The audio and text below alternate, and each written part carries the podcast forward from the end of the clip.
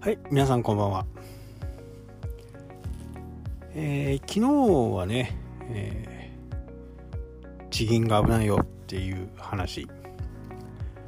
で今日は日本もとうとうね、えー、2030 2030年だったっけな。2030年をめどにね、えー、ガソリン車の新規2030年の後半あ2030年半ばにね、えー、ガソリン車の販売を新車の販売を禁止するというふうなね、えー、ことが今調整をしているという形ですね。まあ、2050年にはね、えー、日本は CO2 の排出をねゼロにするというふうに宣言をしましたのでそれに向かった一つの方法なのかなというふうには思いますね。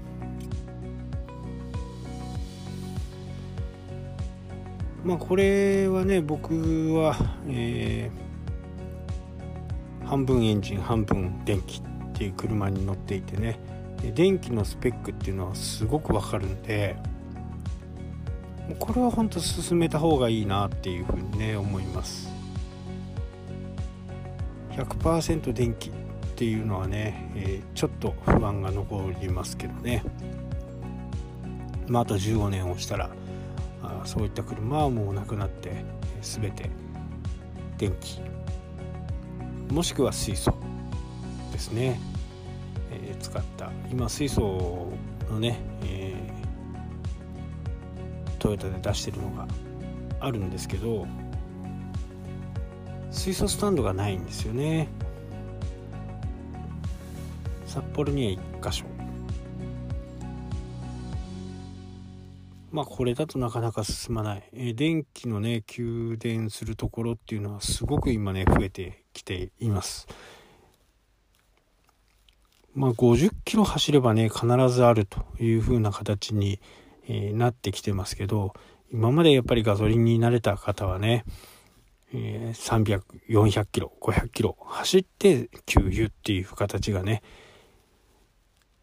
普通なのでなかなか50キロ単位でね、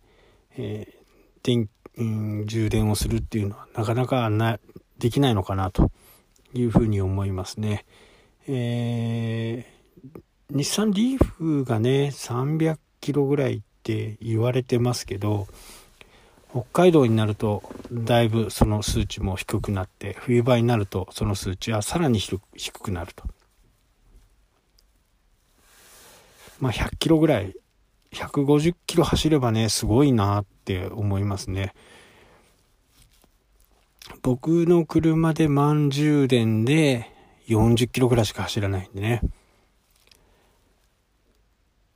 まあガソリン自動車がね、今後なくなる。ディーゼルは、のことについてはね、まだ歌ってないんで、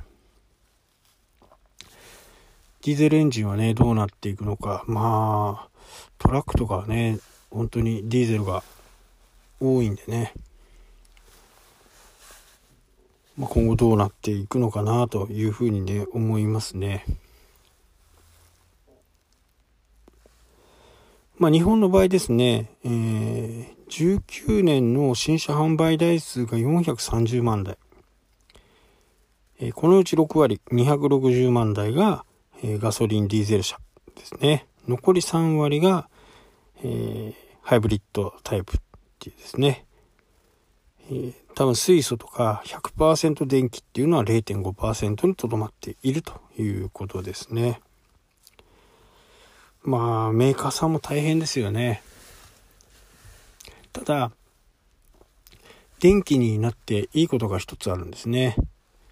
え新規参入がかなりしやすくなると。車を作ることに対してですね。えエンジンの場合はね、すごい部品の量が必要なんですけど、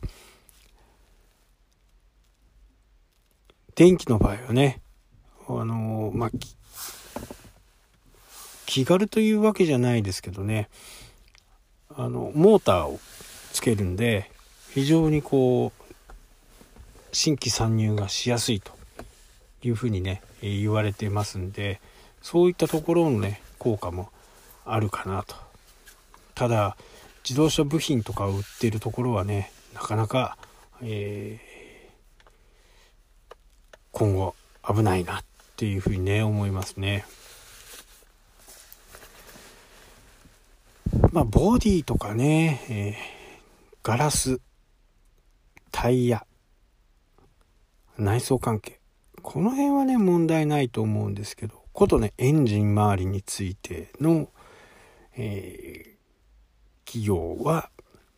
非常にまずいですね。エンジン自体がなくなっていけばね、えー、どんどん全てのものが電気っていう風にね、え、変わっていくのが簡単に予想がつくんでね。エンジン使っている。例えば北海道の場合ね。えー、あれなんだ。除雪機とかね。ああいったものも全部。田舎暮らしになるとね結構みんな除雪機持ってるんですよね。小型の除雪機。もう30万ぐらいしますけどね、えー、それで一生懸命雪をかくという風なね形なんですけど